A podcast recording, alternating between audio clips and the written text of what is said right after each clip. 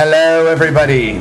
I am live streaming, and you can tell just by the hat I'm wearing that I am in somewhere very cold.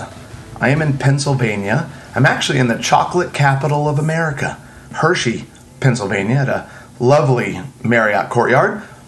And I literally just got in. I flew to Philly and then drove 2 hours to get here. And then I have a comedy show tonight, an enrichment thing, half day tomorrow, and then training, and then preaching Sunday. So let's just all hope I'm alive and awake by Sunday. And I don't think I need to keep this hat on the entire time. So it's not as cold in my room as it is in Hershey, Pennsylvania. Did I mention this is the chocolate capital of the world yet? So, okay, we have one voicemail question for our Friday listener question day. I don't know if my lovely wife is going to be able to figure out how to get on the chat thing today, but hopefully I'll be looking out for her. So why don't we just jump into it, because I think this is going to start a big old conversation. And don't forget, if you are watching this live on Facebook, feel free to ask questions. So you can see I'm looking at it right now and would love to be able to help and love to take any question you might have. So here is our official voicemail question.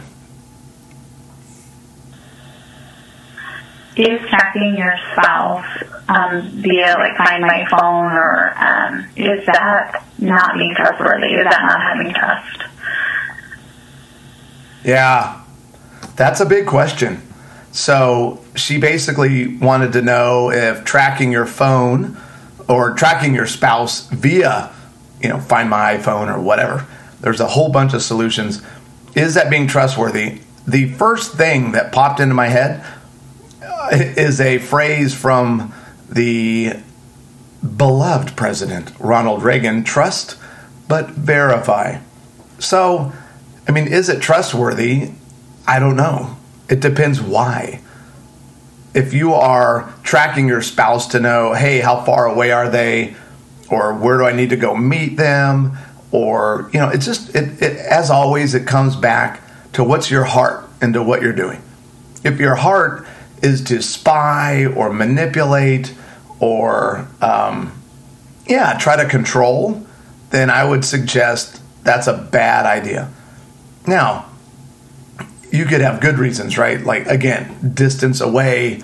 Hey, I'm going to surprise him. I'm going to surprise her. So you look them up because you have, Find Your iPhone kind of a thing set up for the whole family.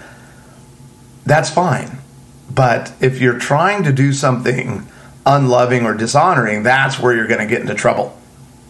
Now, with that said, if you have legitimate reasons why you are tracking your spouse, so maybe you found some weird hotel receipts or whatever.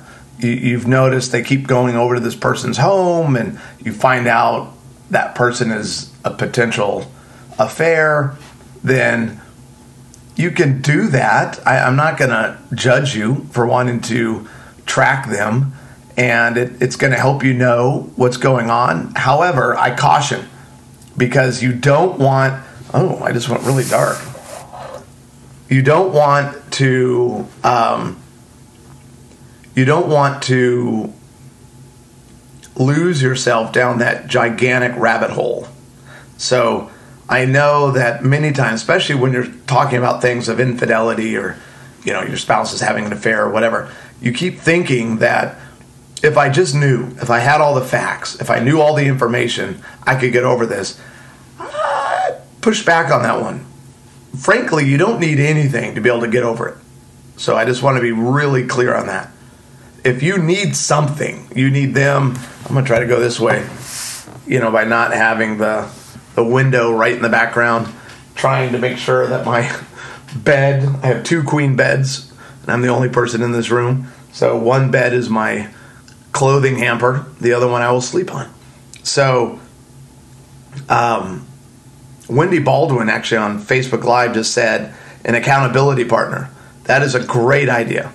So, but, okay, going back to the, you know, Alice in Wonderland, tracking them because you're paranoid is probably a bad idea. The reality is people are not sophisticated enough to keep things hidden for very long. So, and, I mean, I've had clients where I've asked, you know, they're suspecting their spouse is having an affair, and I'll tell them, ask the Holy Spirit. When you're going to bed tonight, just go, Holy Spirit, I'm going to ask. Of course, you have to know and love Jesus to have the gift of the Holy Spirit, just to clarify. But as you're going to bed, you can ask, Lord, let me know. And I literally had a client where this person prayed that prayer before they went to bed, and then in the middle of the night had a dream. They were given the name and the location and the time. So when the spouse woke up, they were like, this is who it is. This is where you had the affair, and this is when. So there are all sorts of crazy ways that you will find out. I don't want you to lose your mind tracking your spouse. It's not worth it.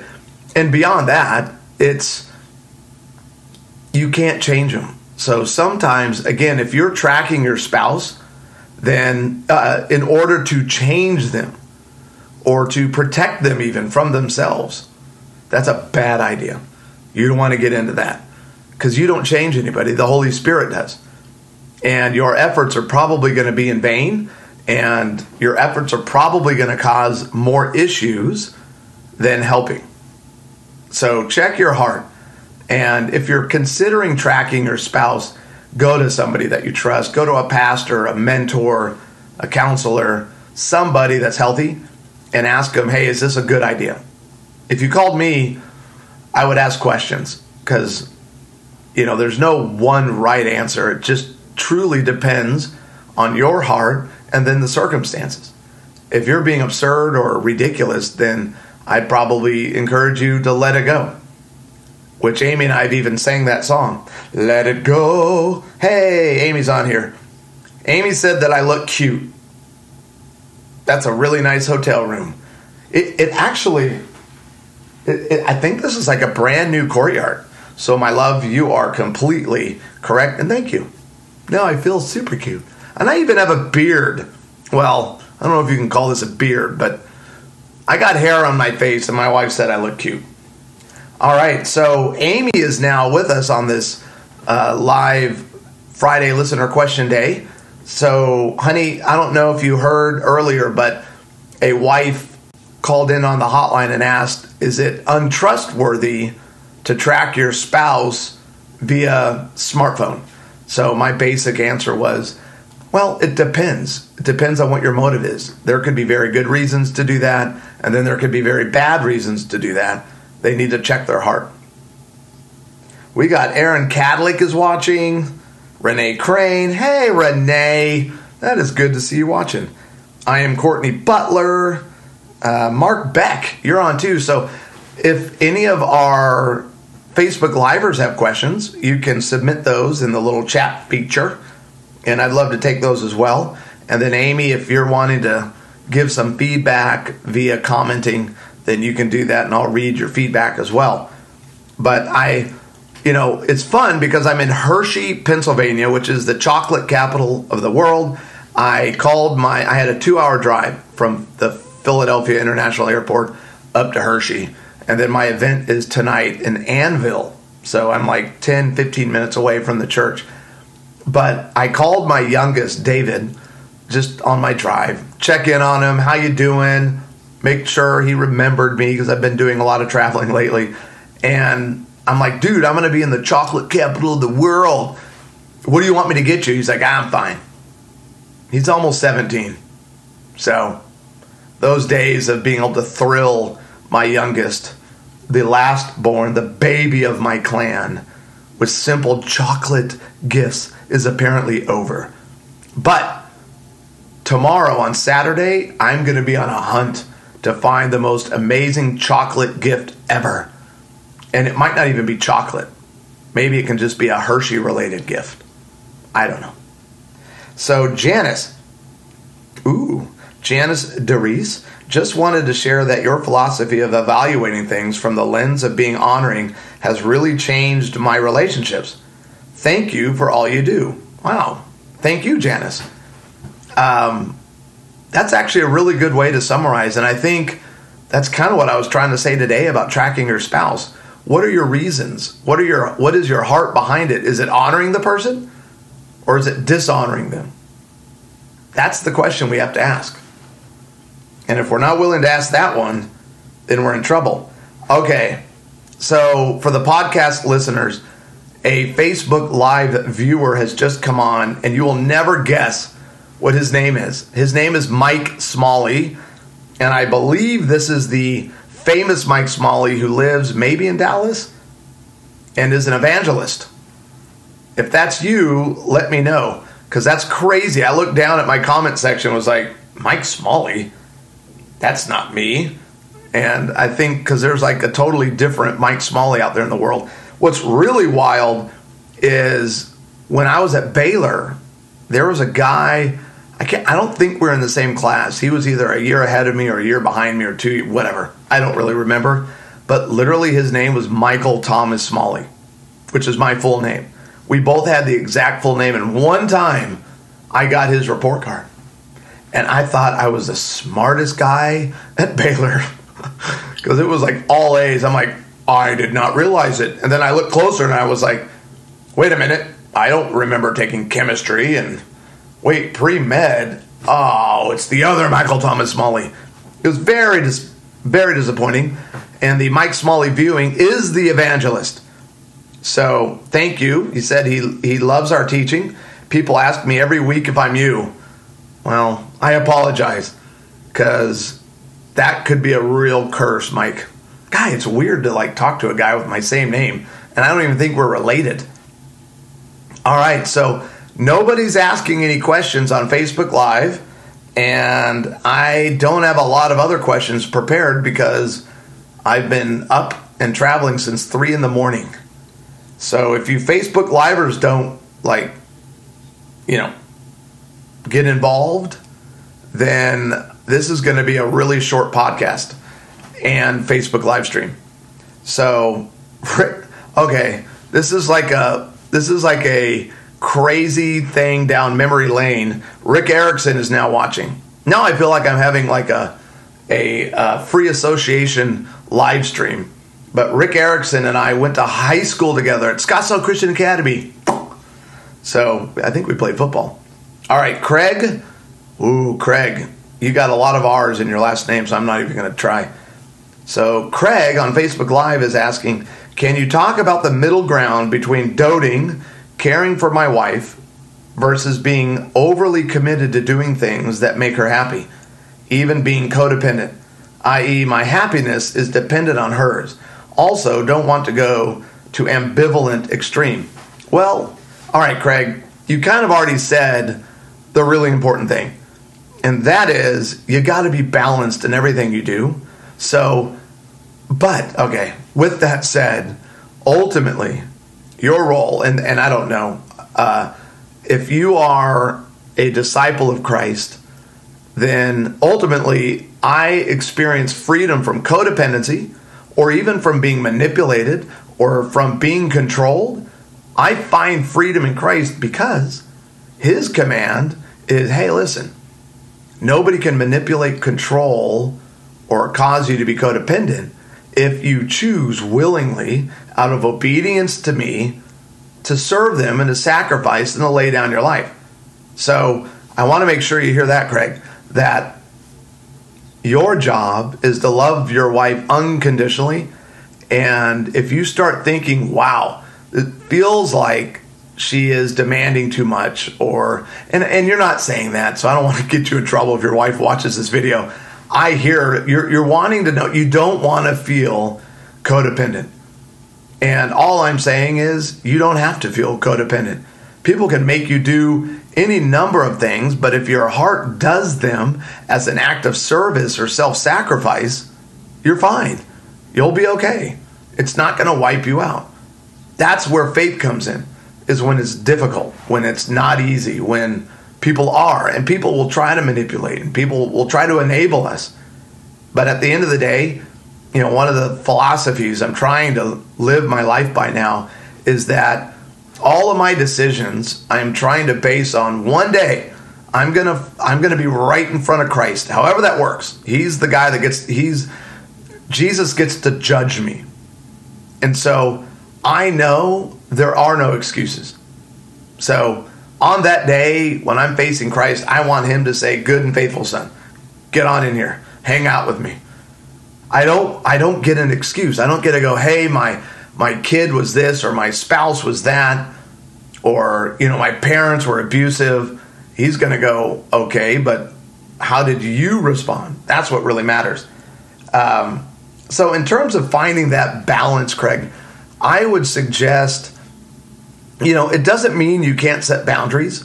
So if you are feeling like there are too many demands, then you can certainly have that conversation. I think that conversation needs to happen in the context of a small group or a mentor or a third party, because that'd be a pretty difficult conversation to have and avoid hurt feelings or a whatever catastrophic fight or shutdown. So, yeah. And then the other part on being codependent, just be careful. This is what I've been preaching on a lot, is that I think a lot of Christians turn their marriage or their spouse into an idol. Now, how do you know if you've done that? It's pretty simple. If you need your spouse to change in order to be satisfied in life, that spouse is an idol. So you're in trouble. And you want to eliminate those idols. You got to be able to go, "Hey, Lord, I have put my wife ahead of you. And that was wrong, and forgive me. And God, you're the most important thing. And then now give me the strength, the willpower, the patience, the kindness, the servitude to be able to love her like you love me." So I say it all the time, and Amy and I say this all the time on this show, is that Christ gave us the formula on what it takes to change someone. Love them unconditionally. Just love them unconditionally. That's what he did. I did not deserve for Jesus to get up on a cross and die for me. I didn't deserve that, but he did it anyways. That's what changed me. When I found him and met him, accepted him. Mark Beck, do you ever plan to have a comedy live in Michigan? Mark Beck, I'm going to be in Michigan. So check out my calendar at SmalleyInstitute.com, and I will be at the Bambi Lake Retreat Center. I cannot remember if that's March or April. Feels like I should know that. But just go to SmalleyInstitute.com. You can scroll down all the way to the bottom, and you'll see my live event calendar. And I'm actually going to be in Michigan. So, and I love the Bambi Lake Retreat Center. That dude, Mike, actually it's another Mike. That guy is super cool.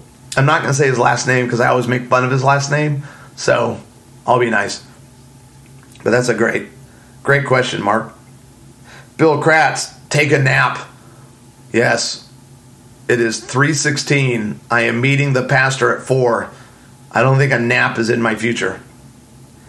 And Craig said, thanks. It's a great answer. Dean, EHP. I have no idea what EHP means. Gals set the standard for sure. Love your wife as Christ loves the church. Amen. And you'll have to explain what EHP. It feels like I should know what that means. Now I don't feel like I'm a part of the cool kid crowd. That's kind of sad. Janice, oh, good stuff. My kids become my identity so often, but Christ is greater than thee. Yes. Moms will struggle with that. I don't know the latest research, but I know that moms, because you carry that child in your, in your belly, and my heavens, men will never understand the bond between a mom and child.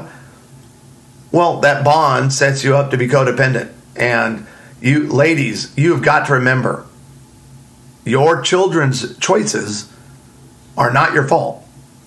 Even if it is your fault. And what I mean by that is, even if you're super dysfunctional and you're a terrible mother, your kid has to get over it. Your kid has to get over you. That's the rule.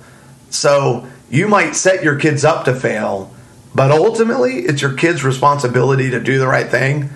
And the reason is personal responsibility. Because I could be the greatest, you could be the greatest mom ever, and your child can still choose poorly. We do it all the time with Christ. He died for me, and I still mess up. And I still get, I make terrible choices. And that isn't a reflection of Christ. That's a reflection of me. So now I got Dean Henke. I like that name, Dean Henke. As C.S. Lewis says, the Christian life is not difficult. It's impossible. That is so true. Without Christ. Thank you, Dean. That's awesome. Dean is an official producer, as is everyone who's been participating on Facebook Live. No, contributor. Sorry. Correspondent. I can't even get the name right. So well done, Dean. All right. And I love that almost every Facebook Live we get somebody from South Africa. So thank you, Neil, for tuning in and watching. I hope everything's doing good. Give those kids a big kiss and a hug for me. And then Dean said, oops, Ephesians and Galatians. Sorry. Nah, you're okay, Dean. Well, listen, everybody. I am going to have to shut her down because I think it was Dean. But Bill Kratz told me to take a nap. And I'm thinking that might be a wise idea. So I have about 40 minutes till my next thing. But as always, thank you for watching. I appreciate the questions. I appreciate the feedback. Amy does too. Amy went kind of quiet. She logged in, and all I got was, you look really cute, which I'm going to take that to the bank. See you later, everybody.